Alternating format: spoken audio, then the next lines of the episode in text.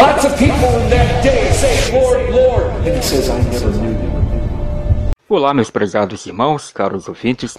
Estamos juntos mais outra vez com o devocional O Evangelho que Transforma. Prezados irmãos, a palavra de Deus nos diz em Ageu capítulo 2, versículo 15. Agora, pois, eu vos rogo, considerai isto, desde este dia em diante, antes que se lançasse pedra sobre pedra no templo do Senhor.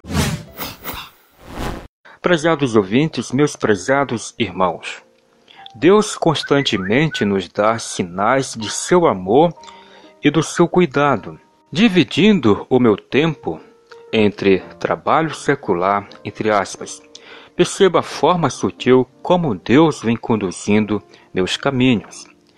Lembrando-me da canção de um certo cantor, se uma porta se fecha aqui, outra porta se abre ali. O Eterno tem deixado pistas para nos instruir e sempre o glorificamos.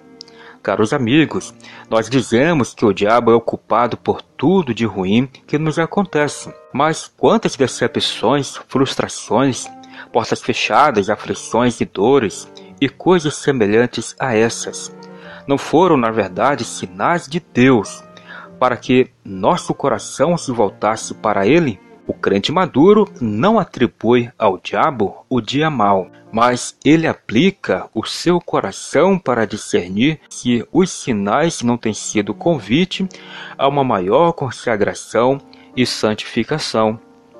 Prezados irmãos, caros ouvintes, aprenda a lidar com as frustrações para a glória de Deus. Ele sabe o que é melhor para você.